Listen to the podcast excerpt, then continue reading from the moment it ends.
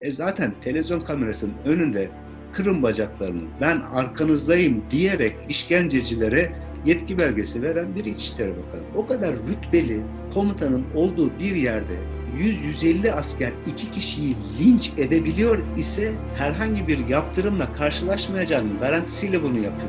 Cumhuriyet tarihinin gördüğü en büyük suç örgütünün iddianamesinin içerisinde bunlar anılacak. Herkesin sorumluluğu da orada kendi payına düşen bir hukuki karşılık bulacaktır diye umut etmeye devam ediyor. Haber podcastle buluştu. Kısa Dalga yayında. Bizi Kısa Dalga Net ve podcast platformlarından dinleyebilirsiniz. Merhaba, Kısa Dalga Podcast'e hoş geldiniz. Bugünkü konuğumuz İstanbul Bağımsız Milletvekili Ahmet Şık. Merhaba Ahmet Şık. Merhaba. Ahmet Şık, pazartesi günü mecliste Van'la ilgili bir rapor sundu. Van'la ilgili derken daha evvel medyanın sadece kısıtlı bir kısmına yansıyan iki Kürt köylünün işkenceden geçirilmesi, helikopterden atılma iddialarına dair araştırmalar yaptı, bölgeye gitti, bunu raporlaştırdı, görgü tanıklarıyla konuştu. Kurtulanlardan, çünkü maalesef bu iki köylüden biri Servet Turgut hayatını kaybetti otuz Eylül'de. Osman Şiban ise E, artık evinde tedavisine devam ediyor. Osman Şiban'la da görüştü Ahmet Şık. Fakat yetkililerden e, red cevabı aldı. İsterseniz e, Ahmet sizinle konuşalım. E, öncelikle neden bölgeye gidip, e, Van'a gidip bu görüşmeleri yapma ihtiyacı duydunuz? Çünkü benim bildiğim kadarıyla başka milletvekillerinden, yani H D P milletvekillerinden Ee, bu konuyu gündeme gelenler oldu ama bu kadar detaylı bir çalışma yapılmadı. Ben basit bir soru sordum kendime. Yani şimdi helikopterden atılarak insan katletme Türkiye için yeni bir şey değil aslında. Ee, doksanlarda bunun örneğini görmüş idik ya da başka biçimlerde devletin sağ olarak gözaltına aldığı, bir şekilde gözaltı merkezine götürdüğü insanların cenazelerine çıktığının çok haberini yaptık, okuduk vesaire. Hani çok kanıksamadığımız ama e, alışkın olduğumuz bir durum var. Burada da şimdi ilk iddia helikopterden atılma olarak yansıdı ve duyduğumda çok öfkelenmiştim. E, ben de tabii hani çok kesin bir reddiye de olmadı. Evet, reddetmeye çalıştılar falan filan ama beni en çok öfkelendiren şey bu sessizlik haliydi. Yani e, hatta Erkan Baş ile konuşuyorduk. Ya düşün ki dedim, Çanakkale'de, Çorum'da, Trabzon'da yaşıyoruz. Komşumuz helikopterden atılarak koma halinde bulunuyor ve herkes sessiz kalabiliyor. Yani çok şaşırtmıştı. Ama sorum şuydu. Şimdi helikopterden atmak bir öldürme kastıdır yani. Ama öldürmeye kastettiğiniz bir insanı da helikopteri yere indirip düştüğü yere attığınız yerden alıp hastaneye götürmezsiniz. Dolayısıyla bu iş acaba kesin böyle midir diye bir kuşkulanmışlığım var idi. Ancak fırsat bulabildim ve e, olayın üstünden de bir Beş buçuk, altı hafta geçtikten sonra gidebildim. Evet. Gidince tabii bambaşka bir gerçekle karşılaştık. Ee, ve Gerçek, karşımıza bir rapor çıktı. Şimdi tabii bu helikopter atılma kısmı da var. Ee, ama esas olan bu raporun ortaya koyduğu şey e, neydi Ahmet? Çünkü e, bu iddia zaten yeterince ciddi ve korkunç. Dediğim gibi araştırılmaya muhtaç. E, fakat yaptığın görüşmeler e, neyi ortaya koydu? Evet, bir atılma fiili var. Helikopter Van İl Jandarma Komutanı'na indikten sonra içinde bulunan Servet Turgut ve Osman Şiban'ı içeriye giren iki asker indikten sonra dışarıya çıkıp sonra komutanın talimatıyla ya da rütbeli birinin talimatıyla yeniden içeri girip arkalarından tartaklayarak itekleyip beton zemine düşmelerine neden oluyorlar ki bu da bir atılma ki zaten Osman Şiban da bunu böyle anlatıyor. Yani sanılanın aksine yüksek bir irtifadan değil, helikopter iniş yaptıktan sonra o yükseklikte seksen santim bir metre arasında bir şey e, yanılmıyorsam ama bu kadar ağır bir komaya neden olan şey daha köyde gözaltına alınırken başlayan, kuş uçuşu doksan kilometre olan gözaltına alındıkları Sürik mezrasıyla Van İl Jandarma Komutanlığı'nın arası o doksan kilometre boyunca devam eden bir dayak ve o dayağın daha sonra kitlesel bir linç haline dönüşmesi nedeniyle bir ölüm ve ağır yar, iki ağır yaralanma ve yirmi gün sonra Servet Turgut'un ölümü, Osman Şiban'ın da halen tedavi görmesine neden olan bir ağır kitlesel linç işkencesi ortaya koyulan şey bu. Ve şunu da ortaya koydu. Valisinden İçişleri Bakanı'na kadar herkesin pişkinlikle koca koca yalanlar söyleyerek sanki böyle bir olay hiç olmamış gibi davranması. Bu, bu da başka bir hatırlatma şey. Yapar mısın Ahmet? Çünkü e, bu olay tabii senin açığa çeki, çıkardığın şekliyle değil ama ilk haliyle e, iki köylünün işkenceye uğradığı, helikopterden atıldığı iddiaları üzerine hem Van Valisi hem İçişleri Bakanı Soylu bir takım açıklamalar yaptı. E, bu senin raporunda da var. Eylül e, sonundaydı bu açıklamalar. Bunlar neydi ve e, bize neyi gösteriyor? Şimdi olay ilk açığa çıktığında, şimdi bu köylüler e, boşaltılmış köylerine, doksanlarda boşaltılmış köylerine, köylerine dört yıl önce, hatta yani hayatını kaybeden Servet Turgut'un ve bir akrabasının birlikte yaptığı bir başvuruyla sadece yaz aylarını çiftçilik ve hayvancılık yapmak üzere, daha çok çiftçilik yapmak üzere, geçirmek üzere geçici bir izinle gittikleri bir yer Sülük Mezrası.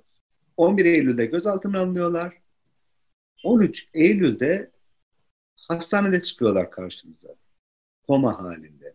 Bunu da Mezopotamya Haber Ajansı'ndan gazeteci arkadaşlarımız haberleştiriyorlar. Ve Jin News'ten Cemil Uğur ve Şehriban İba ilk haberleri onlar yapıyorlar. Yani gözaltına sağ alınan köylüler, gözaltına alınan köylüler hastanede ortaya çıktı diye bir haber yapıyorlar. İlerleyen günlerde tabii Van'da tabii bu işle ilgili çok inanılmaz bir söylenti trafiği giriyor. Nasıl hastanelik olduklarına dair. Çeşitli hastane epikriz raporları var. Darp, yüksekten düşme ve helikopterden düşme şeklinde. Helikopterden atılma iddiasını H D P Van Milletvekili Murat Sarısaç ailelere ve görgü tanıklarına dayandırarak Twitter hesabından bir iddia olarak paylaşıyor. Ama paylaşımında zaten şey diyor, yani nedeni ne olursa olsun bu insanlar sağ alındılar ve şu an komadalar, bir işkence bulgusuna işaret ediyor. Sorumlular açığa çıkarılsın şeklinde bir ileti paylaşıyor ve onun üzerinden gündemimize giriyor. Bu iddia da haberleştiriliyor ama ta ki ve e, bu bütün bir süreç sonunda herkeste koca bir sessizlik. Bütün yetkililerde. Ta ki gazeteci arkadaşlarımız hastanedeki epikriz raporunda helikopterden düşme sonucu yaralanma ibaresini görüp bunu haberleştirdikten sonra Van valisi devreye giriyor ve herkese hiç yabancı gelmeyen bu tür olaylarda e, kayalıklardan düştü diyor. Nasıl Metin Göktepe duvardan düşüyordu, e, bu köylülerde kırsal alan olacak kayalıklardan güya kaçarken düşmüşler. İlk açıklama buydu ama epikriz raporu ortaya çıktıktan sonra bu açıklamayı yapmaya ihtiyaç hissetti vali.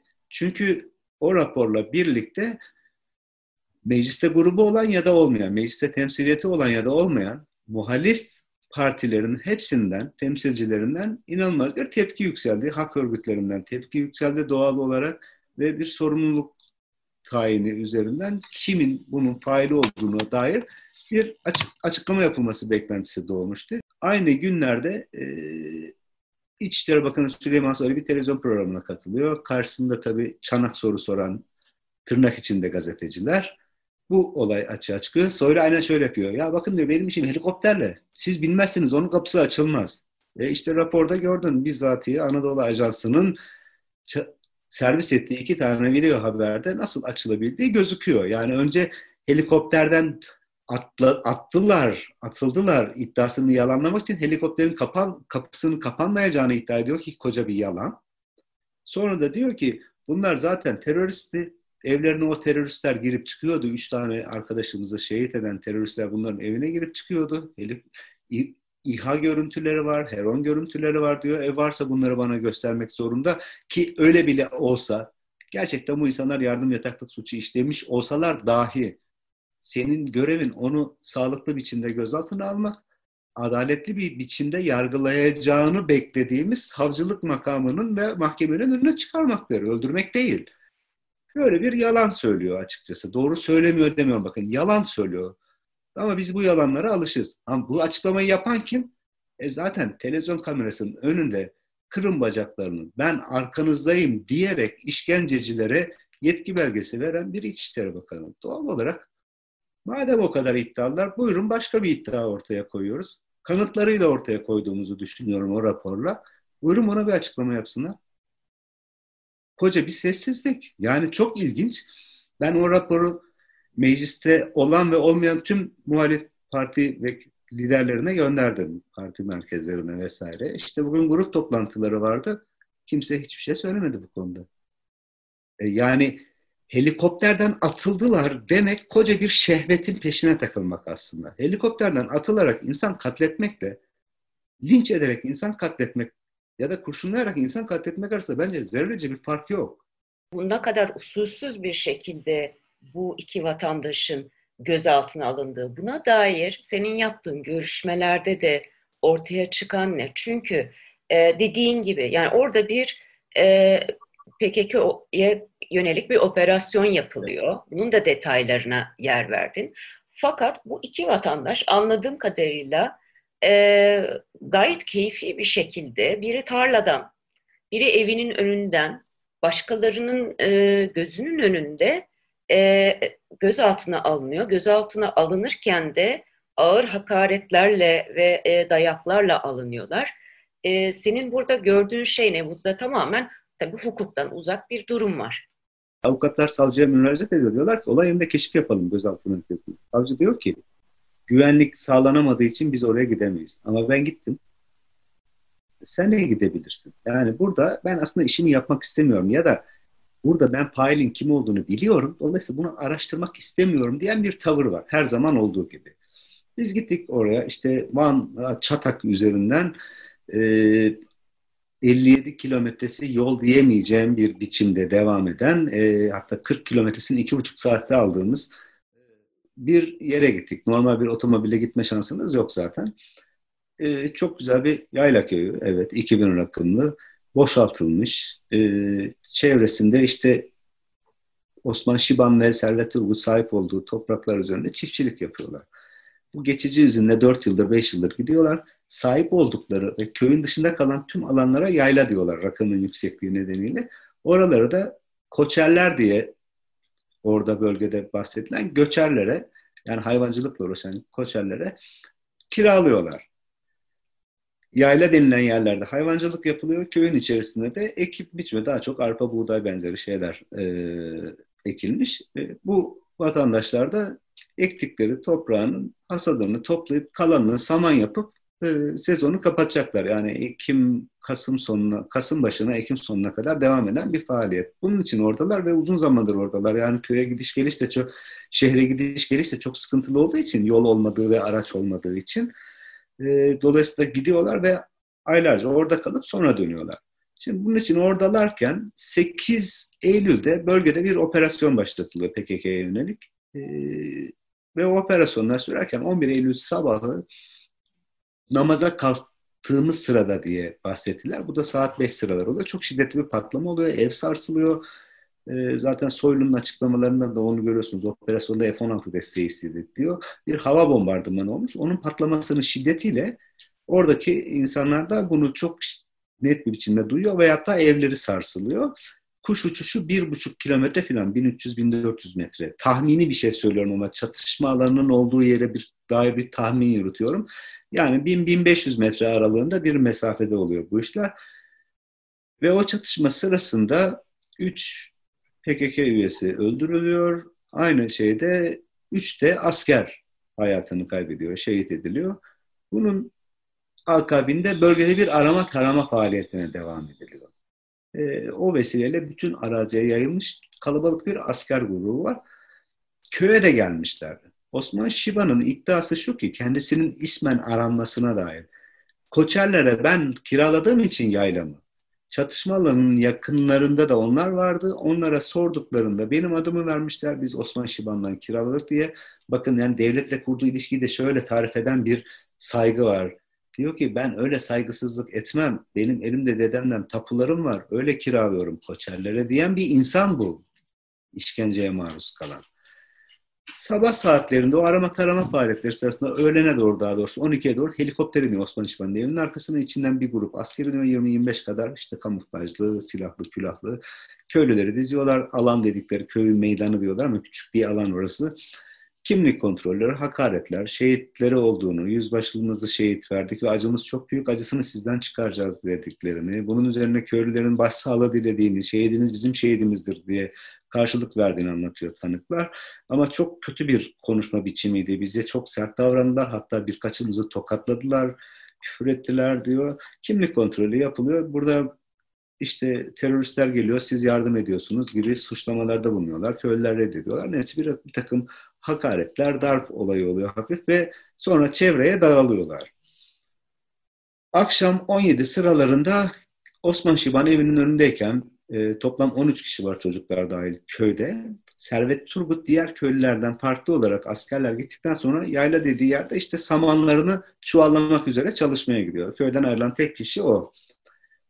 Ve saman yaptığı alanın çok yakının bir yerine e, askerler geliyor. Onu orada yakalıyorlar ve Osman Şiban şöyle anlatıyor. Kafasına beyaz çuval benzeri bir şey geçirilmişti. Uzak Tan Osman'ı gördüm. Geliyorlardı. Sağında ve kol, solunda, iki kolunda asker vardı. Arkadan sırtına bir silah dayamış başka bir asker vardı.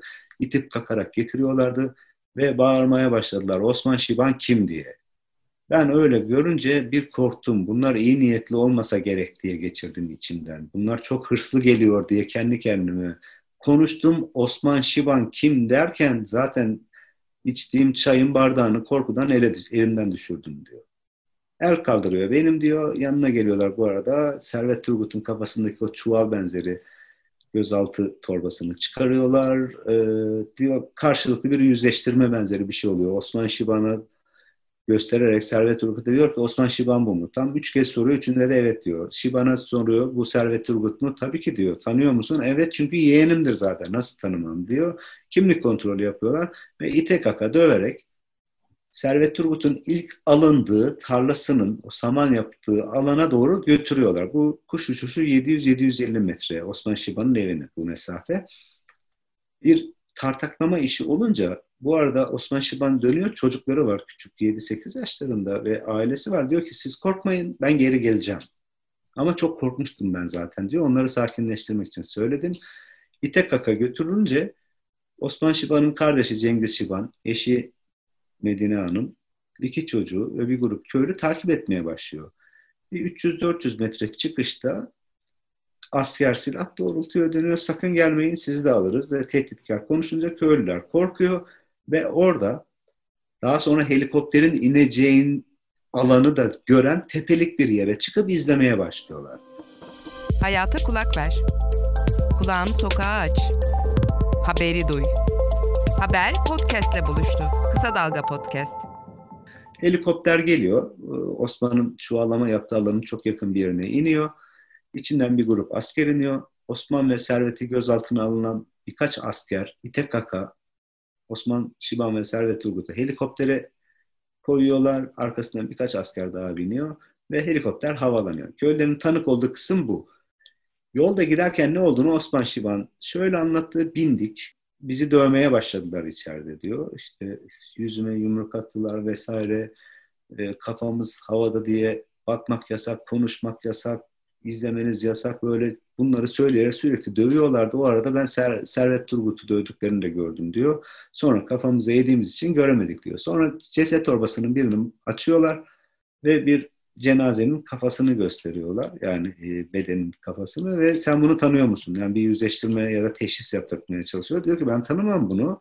Tanıyorsun, tanımıyorsun. İşte onun üzerine yine dayak yiyor. Öyle bir şiddetli vurdu ki ben ceset torbasının üstüne kafam düşmek zorunda kaldı diyor. E, yarım saat boyunca bir şiddete maruz kalıyorlar. Sonra helikopter giderken şunu duydum diyor. Van kışlasına getirin, kışlasını hazırlayın gibi şeyler duydum diyor. Orada çok emin olamıyor tabii. Helikopter iniyor. Ben özellikle sordum. Yani helikopterin ayakları yere değmiş miydi diye. Dedi ki değmişti. Bizi düşürdükleri zemin zaten betondu diyor. Helikopter iniyor. Askerler içinden iniyor. Ben kapıdan gördüğümde dışarıda yüz yüz elli asker vardı diye tarif ediyor. Bir süre sonra getirin o teröristleri diyen bir ses duydum. Bunun üzerine inen askerlerden ikisi tekrar bindi ve önce cenazeleri attılar torbalarla aşağıya. Sonra da arkamızdan bizi iterek beton zemine düşürdüler, helikopterden attılar diyerek helikopterden atılma mevzusunu böyle özetliyor ve sonra korkunç bir kitlesel dayak başlıyor. Yani Osman Şiban o anları hatırlamak istemiyor ama hatırladığı kadarıyla yumrukların, tekmelerin biri iniyor, biri kalkıyor. Herhalde zaten şuurunu da kaybediyor bir, bir noktada, değil mi? Evet, yani bizi zaten gördüm, silahları falan da vardı diyor. Yani muhtemelen dipçikte falan da bulmuş olabilirler. Ve orada yani her birimizin kafasında on kişi vuruyordu belki diye tarif ediyor. Orada çok ağır bir dayak neticesinde kendinden geçiyor ve gözünü hastanede açtığında işte avukatı, yanında bulunan polisleri vesaire görüyor ve birkaç gün sonra zaten gözünü açabiliyor. Yani orada çok ağır bir dayak var. Kışlaya en yakın olan hastaneler, yani kuş uçuşu bir buçuk kilometre özel Lokman Hekim Hastanesi'nin iki ayrı şubesi var ve üçer sivil giyimli, üçer jandarma, iki ayrı araçla Osman Şiban ve Servet Turgut'u Lokman Hekim'in iki ayrı hastanesine götürüyorlar. Durumu daha ağır olan, serveti daha kapsamlı olana, e, daha olanakları dar olanı da e, iyi olduğundan hareketle olsa gerek diğer hastaneye götürüyorlar. Çünkü Osman Şivan der ki bayılmadan önce bu ihtiyar ölecek. Yani helikopterin içinde zaten Servet için böyle dediler diyor. Bu ihtiyara vurmayın, ölecek dediler diyor. Hastanede yaptığım araştırmada e, konuştuğum görgü tanıkları, o gece şahit olanlar şöyle anlattılar. Osman sedyede yatıyordu. Tabii adının Osman Şiban olduğunu bilmiyorlar. Bütün vücudu morluk içindeydi. Yüzü, gözü kan kusuyordu. Kendinde değildi.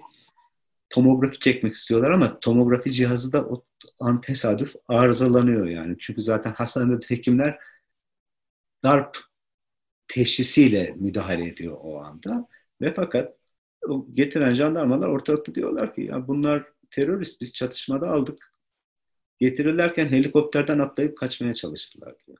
Şimdi inanılmaz bir e, aptalca bir senaryo ama öyle, şununla öyle bir tutarlılığı var. O kadar ağır bir darp var ki o ancak herhalde ya kamyon çarptığında için bu helikopterden atma e, meselesi ki sivil giyimli gelmiş e, zannedersem askerler, yani e, bu köylüleri darp edildikten sonra hastaneye getirilen askerler sivil giyimli diye hatırlıyorum. E, fakat evet. bu, bu açıklamaları yapıyorlar.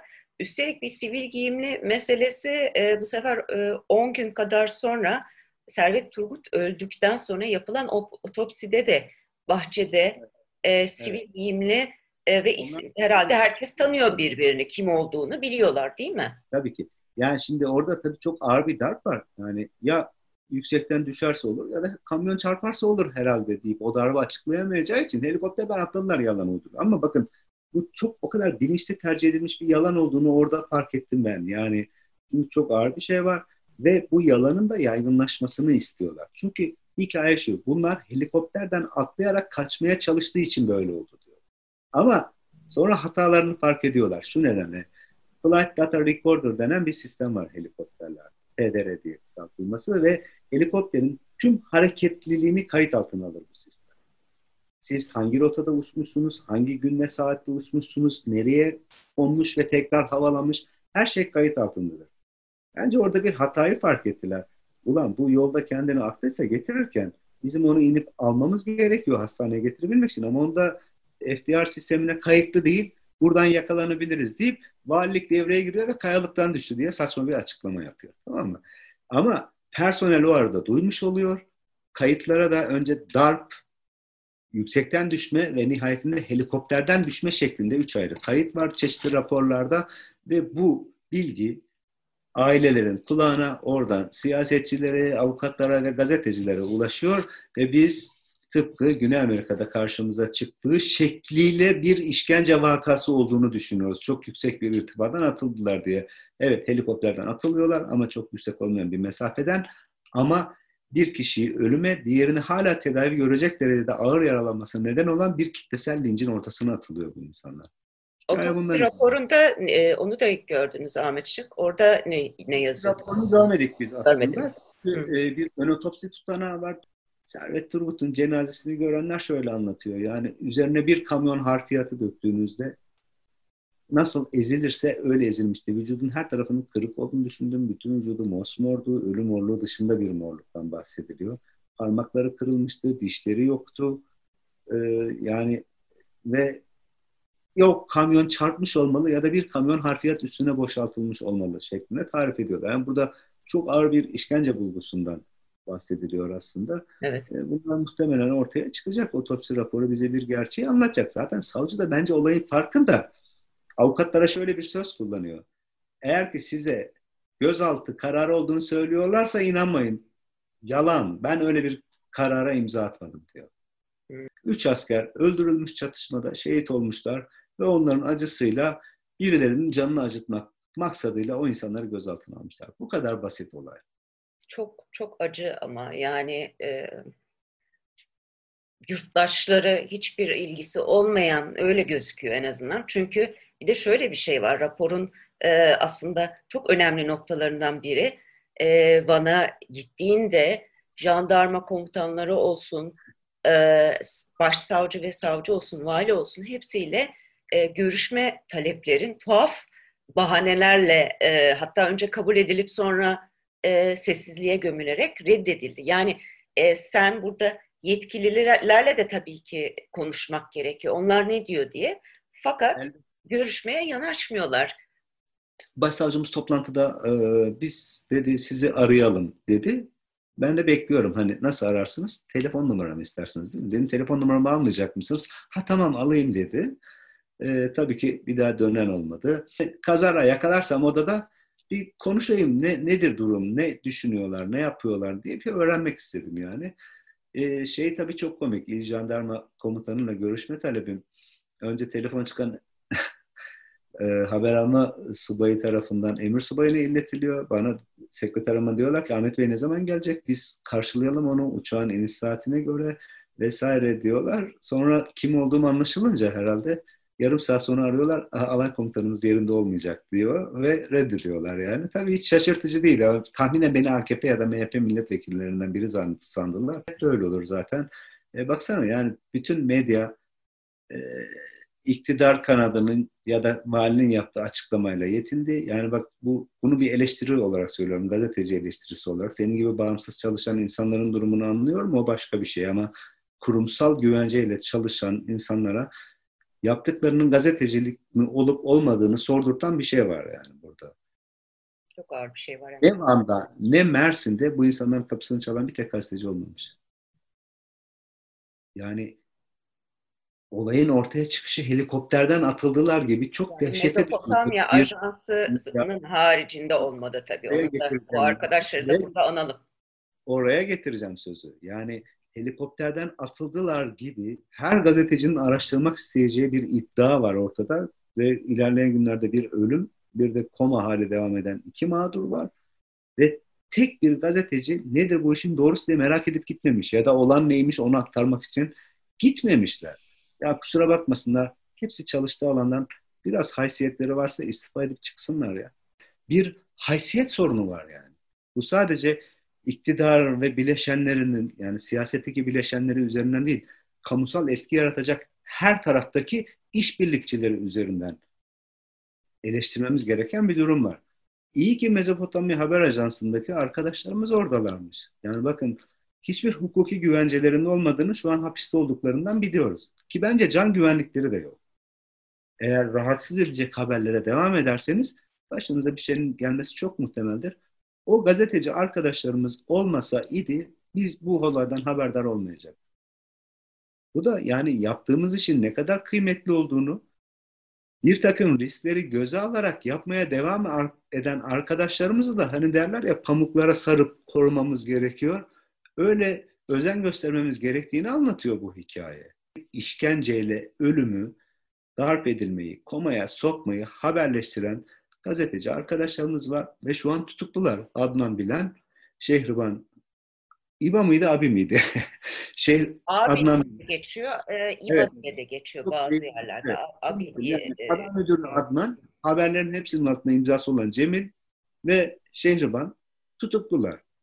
Evet. Bu şunu da gösteriyor. Diyorlar ki, haklarındaki soruşturma eski. Şimdi işkence olayını soruşturan savcıyla gazeteci arkadaşlarımızı tutuklatan savcı aynı kişi. Evet. Aslında askerlerin öldüğü operasyonun soruşturması da bu savcıdaymış. Adam İsviçre çakısı gibi yani çok kullanışlı. Her şeye bunu atıyorlar. Ee, sonra birinden feragat ediyor. Tabii şey başlı başına bunun olmaması gereken bir şey tabii ki. Yani tabii, aynı tabii. savcıya verilmez tabii. bütün bunlar. Tabii hukuk bunu menfaat çelişkisi diye tarif eder. Tabii.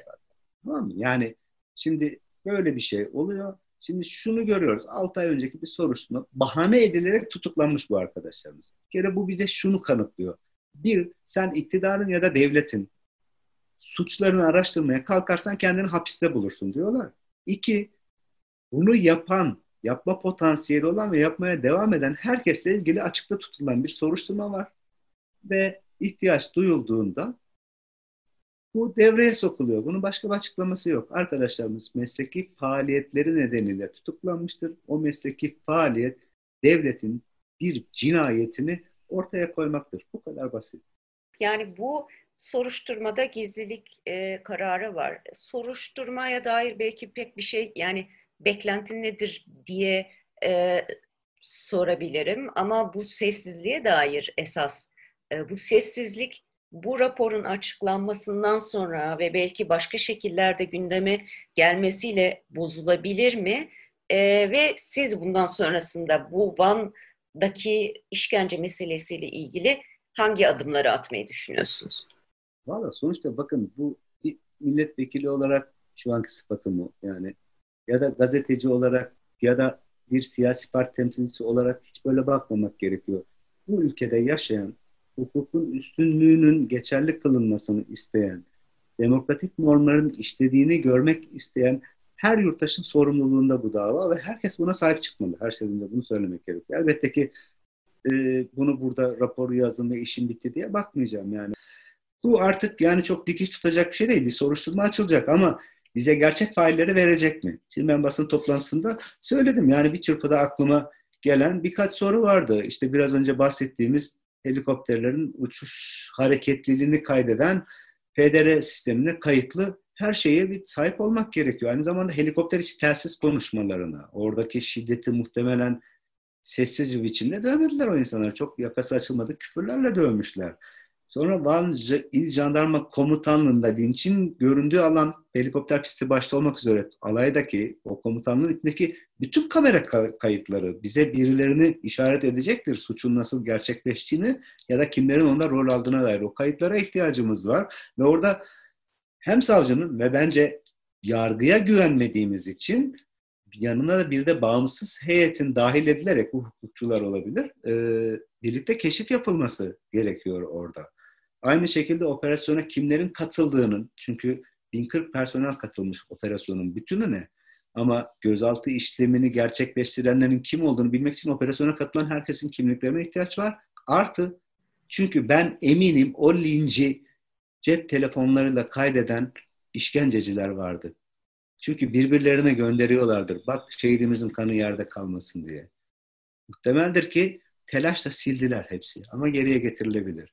Eğer savcı bey yaptığı işin haysiyetli bir iş olduğunu düşünüyorsa, bir meslek olduğunu düşünüyorsa, hukukun üstünlüğüne inanıyor ise ve gerçekten vicdan sahibi ise, babası yaşında bir insanın ölümünün nasıl gerçekleştiğini, yargılamanın bütünü, soruşturma ve kovuşturma evresinin bütününden yana çok umudum yok. Çünkü Türkiye'nin devletin asli fail olduğu durumlarda devletin her zaman işkencecisini ve katilini koruduğunu biz biliyoruz. İşte en büyük örneği Mehmet Ağar'ın kendisidir. Yani suç örgütü kurmak ve yönetmekten hüküm yedi. Yanılmıyorsam sekiz buçuk dokuz ay yattı. Ben kitap yazdığım için on beş ay hapiste yattım. O kadar rütbeli komutanın olduğu bir yerde Osman Şiban'ın iddiasına göre yüz yüz elli asker iki kişiyi linç edebiliyor ise herhangi bir yaptırımla karşılaşmayacağının garantisiyle bunu yapıyordur. O zaman şu soru da meşrudur bence. Daha önce kimlere bunları yaptınız ki herhangi bir yaptırımla karşılaşmadınız ve bu insanları öldürecek derecede dövebildiniz tekrar? Bence böyle bir soru var. Yani. Evet. Dolayısıyla silsile halinde oradaki alaydaki bütün herkes sorumludur. Yalan beyanda bulunan vali sorumludur. Televizyona çıkıp yalanlar sıralayan İçişleri Bakanlığı da bir işkence vakasını, işkence suçunu örtbas etmeye çalışmaktan sorumludur ve yargılanmalıdır. Suçların evet. hepsi bir yerde birikiyor ve bu koca bir iddianame olarak Cumhuriyet tarihinin gördüğü en büyük suç örgütünün iddianamesinin içerisinde bunlar anılacak. Ve herkesin sorumluluğu da orada kendi payına düşen bir hukuki karşılık bulacaktır diye umut etmeye devam ediyorum. Yani bizim çabamız bunun için. Senin evet. de isteyeceğim ve bizim de yaptığımız işlerle yani. Ama ben bu sessizlikten gerçekten çok sıkıldım. Yani ve bu sessizlik sarmalı hepimizi boğacak. Buna gerçekten dikkat etmek lazım. Lütfen herkes kendine şunu sorsun. Osman Şiban ve Servet Turgut benim komşum olabilirdi. Helikopterden atılarak ya da linç edilerek öldürüldü. Peki ben niye susuyorum? Çok teşekkür ederim Ahmet Şık. E, yayının da sonuna geldik. Bu, ama bu son çağrıyı ben de zaten soracaktım. E, ne yapmak lazım, ne yapabiliriz diye. Onu da çok güzel özetlediniz. Umarım bir sonraki konuşmamızda e, daha sahip çıkmış, kendi yurttaşına e, sahip çıkan bir anlayışla başka şeyler konuşma fırsatımız olur. Teşekkürler. Ben teşekkür ederim. İyi yayınlar. Sağ ol. Bizi Kısa Dalga Net ve podcast platformlarından dinleyebilirsiniz.